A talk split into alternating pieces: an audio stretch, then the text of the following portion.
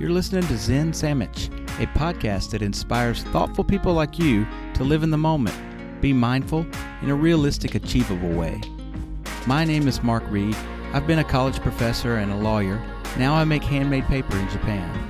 Twice a week, I bring my research and thoughts or sit down with coaches, authors, and entrepreneurs to talk about their process. What lessons do they learn along the way, and how you can make an impact in your world.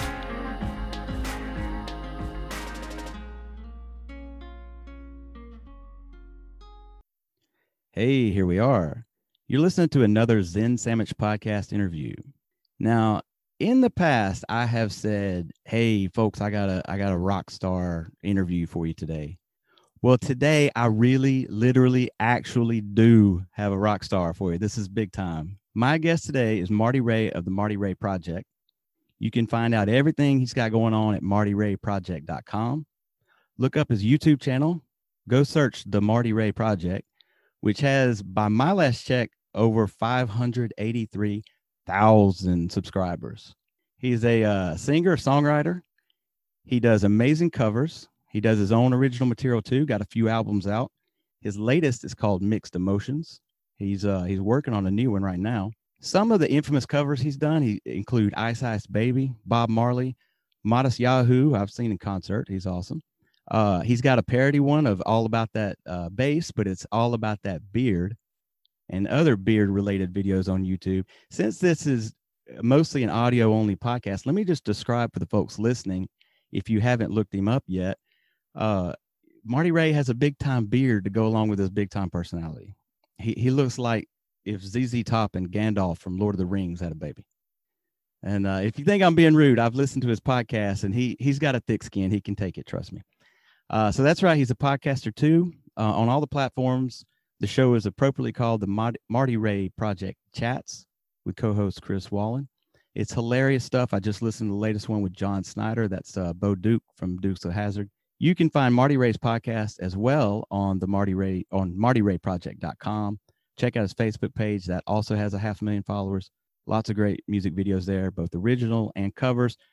Welcome to the show, Marty Ray of the Marty Ray Project. Dude, it's an honor. Thank you so much. What a great introduction. I need to bring you to shows and let you say all that before so they know who they're in the presence of. You know what I mean? well, man, I honestly, that's the ZZ Top's child right? so put some respect on it. You know what I mean? Dude, honestly, that's the short, short version. Like I had to cut, I had to edit this thing down. You do you you're you're too successful. You got too much going on, man. I'm just blessed by God to be able to do what I do, man, and and be able to have people like you that would have me on their show. It's a blessing.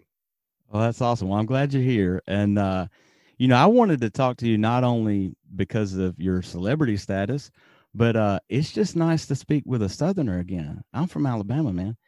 I'm over here in Japan, which is great. I love it, but I need to hear a familiar twang, man. You know what I'm saying? Well, you own it now. You're in it now, ain't you?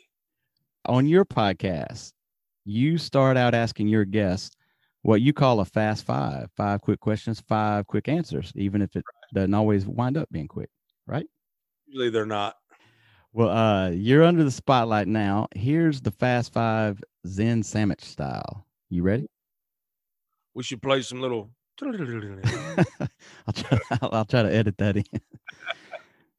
uh, all right, here we go. Number one. Uh, what smell reminds you the most of childhood? I would say, you know, the Airhead candies. You, you ever had Airheads? Oh yeah. That would probably do it in a heartbeat and always does because when I was a boy, we would always want money. My, my school had what was called a pirate stand.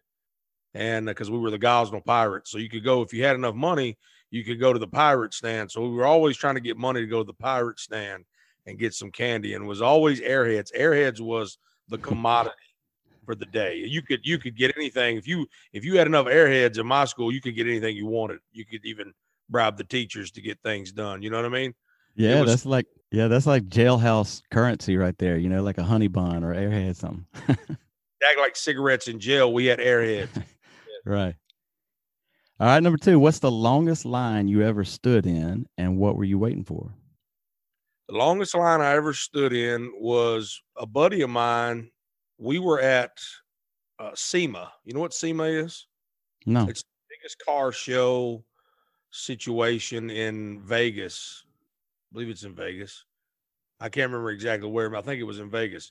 Nonetheless, we went one year. We got free tickets and we went, and he wanted to meet Jay Leno. And so we waited in this line out because he wanted to do it. So I said, I'll wait with you. And we waited in this line for, I know, a good two hours. Matter of fact, in the middle of us waiting, Jay Leno had to take a lunch break. We're still waiting. And I said, bro, this is this is ridiculous. Right. I don't know how much longer I can sit here. There was people literally, somebody would send somebody to go get lunch and they would come back and they were saving their place in line. So that was the longest line. And I would never have done that had it not been for my buddy wanting to meet him. Yeah, I don't think I could wait for Jay Leno that long.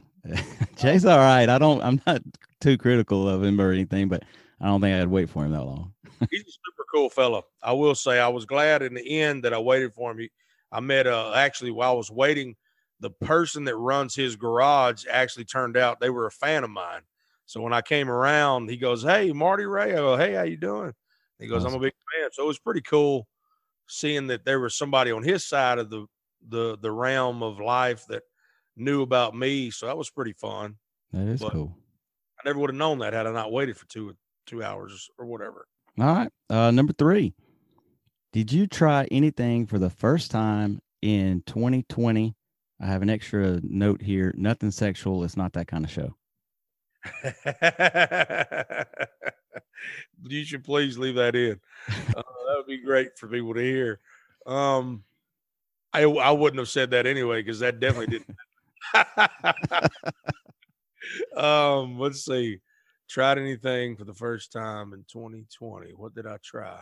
I bel well, you know, I've tried to. I'm always trying new restaurants, so that's not just a 2020 thing. So food would be out of the question. I could say a million things that I've tried new. I can't think of any particular thing that I tried differently other than other was- than putting a mask on my face. Well, guess- yeah. That everybody tried. Yeah. What about podcasting? Did Did you start in 2020? I think the well, I've been podcasting actually. If you listen to the earlier episodes, you'll see the intro will tell you that I was podcasting back in like 2007.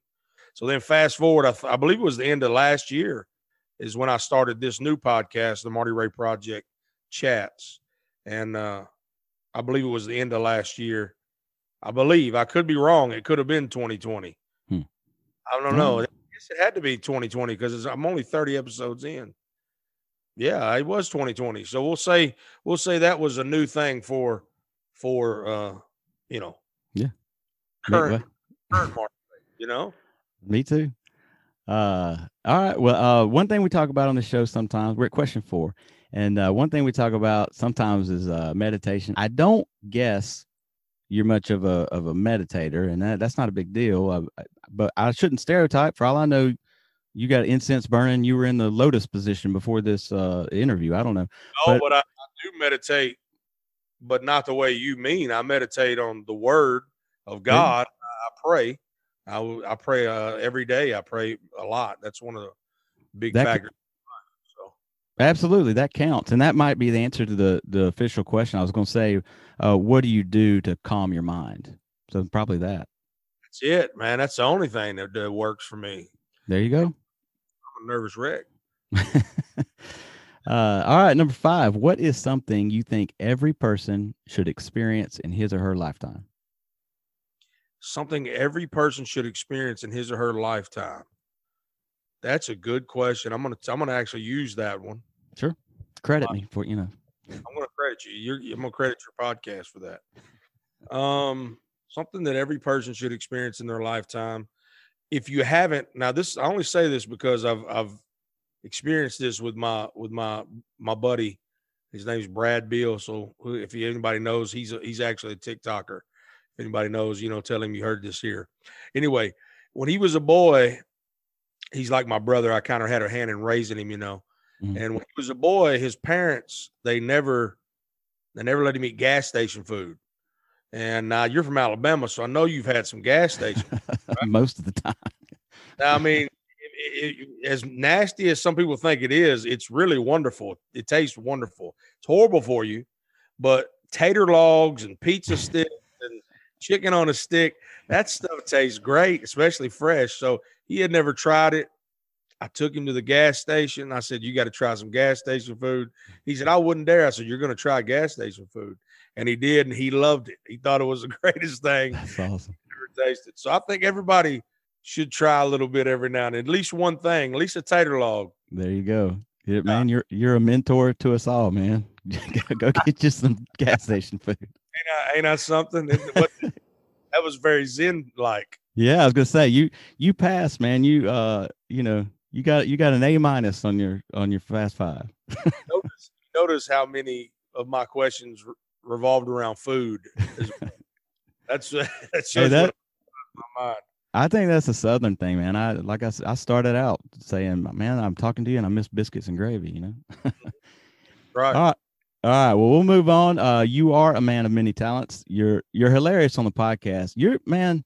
When I started YouTubing you, uh, God, there's this. Uh, it's not a crank call really, because it's somebody who called you by accident, and you, and they were looking for the courthouse.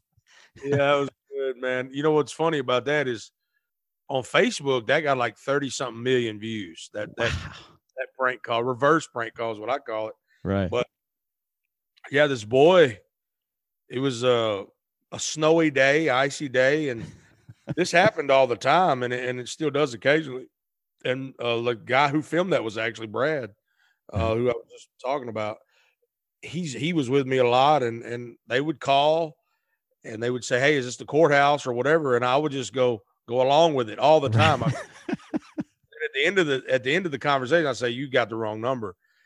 But on that particular one, he Brad decided to record it, and that's awesome. There was a lot of those actually. That that wasn't the only one. That happened a lot, and but people got a glimpse into what it's like riding around with me every now and then. So, um, it's hilarious, man. If if uh if you listen to this, go check that out. Uh, but like I said, you're a man of many talents. You write your own songs. Um, let's go to the core. What your voice? When when did you first realize that you could sing, or did did you just come right out of the wrapping paper crooning? I like that right out of the wrapping paper. Uh, that I always say when I cried as a baby. My mom always said when I cried as a baby, it sounded like a song. I just took her word for it. Now that ain't true. and that's all, always been a joke of mine. But some people I think think that's really true. It's not really true. Nobody cries and it sounds like a song. But uh, I, I ain't gonna say nobody. Well, you had to go. You had to go through puberty, so like your voice didn't sound the same. right. Uh, but I I remember I can't remember a time I couldn't sing that I thought I couldn't sing, and I never have taken lessons to be able to sing. So I will tell you that growing up, my family and I, t- I tell this story a lot. My family that I looked up to in music, because I had family that sang and and played music, and I looked up to them, and they kind of told me I couldn't sing. You know, they were like, "Hey, really good, and you need to start playing an instrument if if you uh, want to get into music." And I was like, "Man, I don't know. I just feel like I can sing." So then, for years and years, I thought that I was just one of these guys who thought they sounded good to themselves, but they really didn't to other people until 2005. So 2005, I believe it was that I got an Apple MacBook. And when I got that, I seen on the bottom, I just discovered there was this little app called GarageBand. Oh yeah. GarageBand was free and you could record yourself. And that, before that day, I didn't know or or even dream that there was a way I could record myself singing mm. or playing or doing anything. So when I found that out, I got my uncle and my cousin together and I wanted to do something so I could practice on the garage band. So I said, let's do uh, Hallelujah, the song Hallelujah, because both of them sang very and we got together and we were doing it, we are working on it. We never finished it. My uncle had to leave. He left, and I was like, man, I don't have anything finished. So I told my cousin. Now I need to preface this by saying my whole life I had been mimicking other artists. So hmm. when I was growing up, like I grew up listening to the Boyz II Men and and uh, uh, Garth Brooks and Charlie Daniels and BB King and Ray Charles, all these different people, plethora of different artists I grew up, but mainly my main thing was R&B and soul music. That's what I loved and I still love today. What I was saying, I brought that up to say that my whole life I was mimicking other artists. So Hmm. I knew that there was no there was no market out there for somebody that sounded like somebody that already existed. So it wasn't until even during Hallelujah, I was still sounding like somebody else, like Jeff Buckley, Yep. because he's I'd heard say sing it. And but when my uncle left, I told my cousin, I said, let's pick a song out of the hymn, the hymn book that I've never heard anybody do. Hmm. I've never heard anybody sing. And you just play it and I'll sing the match. And that's what happened. That was the first time. So he starts playing and I'm in there and I just go, What a beautiful thought I've been thinking concerning a gray speckled bird. And at that moment, I was like, wow, man, I, I don't know who this this is me right here. Yeah. Just me. So it was like God said, here's your voice. Now go do something with it. And that's and I made a video uh, with that song. And that video, I can't remember the exact number, but it did pretty well online on Facebook. And I had no fans at all, but it did well. And for the local for the city that I was in, I was in Blythe, Arkansas, working for my dad, and there was people that started calling and uh and saying, Hey man, that that moved me. I love that when you're coming out with an album or whatnot. So that's when that was the moment that I found my voice, my my own voice. But I never have still to this day. I've never taken a, da- uh, a dance lesson. You can't tell I never taken a dance lesson. I just naturally am good at dancing. yeah. No, I just I've never taken a singing lesson in my life. So I tell people all the time. They say, "Teach me how to sing." I say, "I don't even know if I'm doing it right." So y- you're doing it right, man. You definitely Yeah. doing it right. Is that when you knew that you you were gonna make a career, you're gonna make a life out of it? I didn't know. I didn't know that until years later. It was years before uh, I thought that there was a, a chance that I could do something else. Hmm. What do you remember that moment? The moment when you when you thought, you know what, I can actually make this dream happen.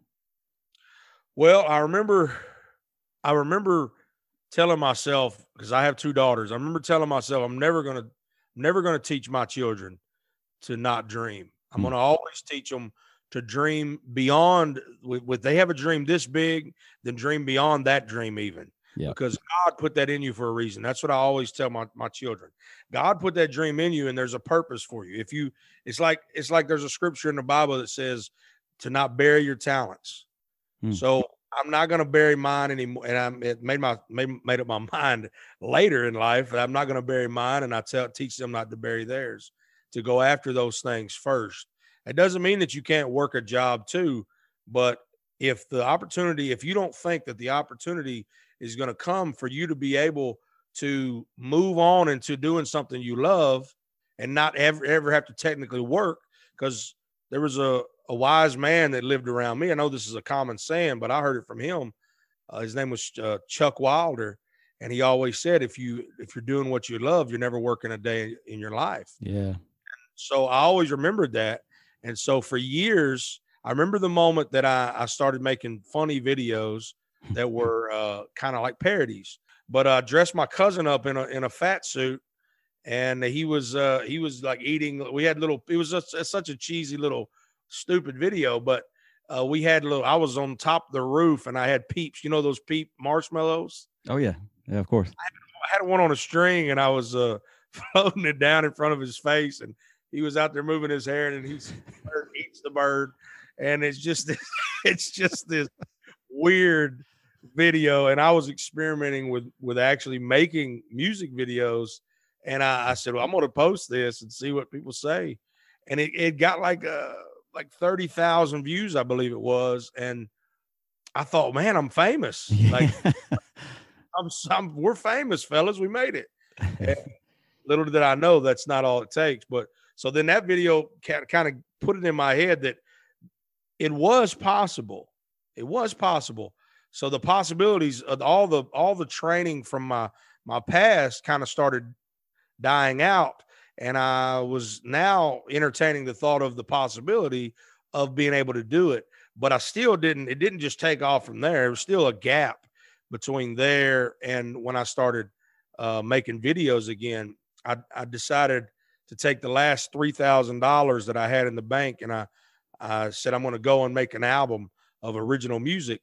And I did that. I borrowed my uncle's van, and we I slept in the back of that van in Nashville, and we went to the studio, did four songs, released the album. It didn't do that well, wasn't gaining a lot of traction. So I kind of was like, you know, the only other thing I can do here is just try to go around to different artists that are already established that I get to meet if I can meet them and give this to them in hopes that they will hear it and go, okay, this guy's got something I want to, I want, and that, and that happened a lot that a couple of times. And I, I tell that story as well, but uh, it happened with BB King. It happened with Charlie Daniels. These people before I was ever, before I ever had a fan at all, these guys lifted me up and encouraged me to keep going. And it was a very, very God divine type moment. I mean, the, if I told you the story, you don't know how much time you have here, but if I told you the story, you would you wouldn't believe it was true. Firstly, but second, secondly, you would. The only explanation is that there was some divine intervention here. Yeah. Well, you got as much time as you want, man. We're, we on your clock. well, I don't know. Some I don't know what your time frame is on your podcast. What you're trying to keep it at, but whatever I want it to be. Nice. I like that. so here's the story. This will this will this will probably blow your mind. I was on the front row of a BB King concert. And, like I said, I had no fans. All I had was an album, that that one album that I had had made. And I was on the front row because I knew I knew the guy who booked the entertainment there.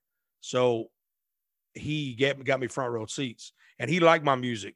So he was trying to help me get my music in the hands of these people. So I was on the front row and I was just jamming, you know, just vibing to the to the BB King, you know, feeling it. And BB, because he had BB was so he was such a king. It was a perfect name for BB King.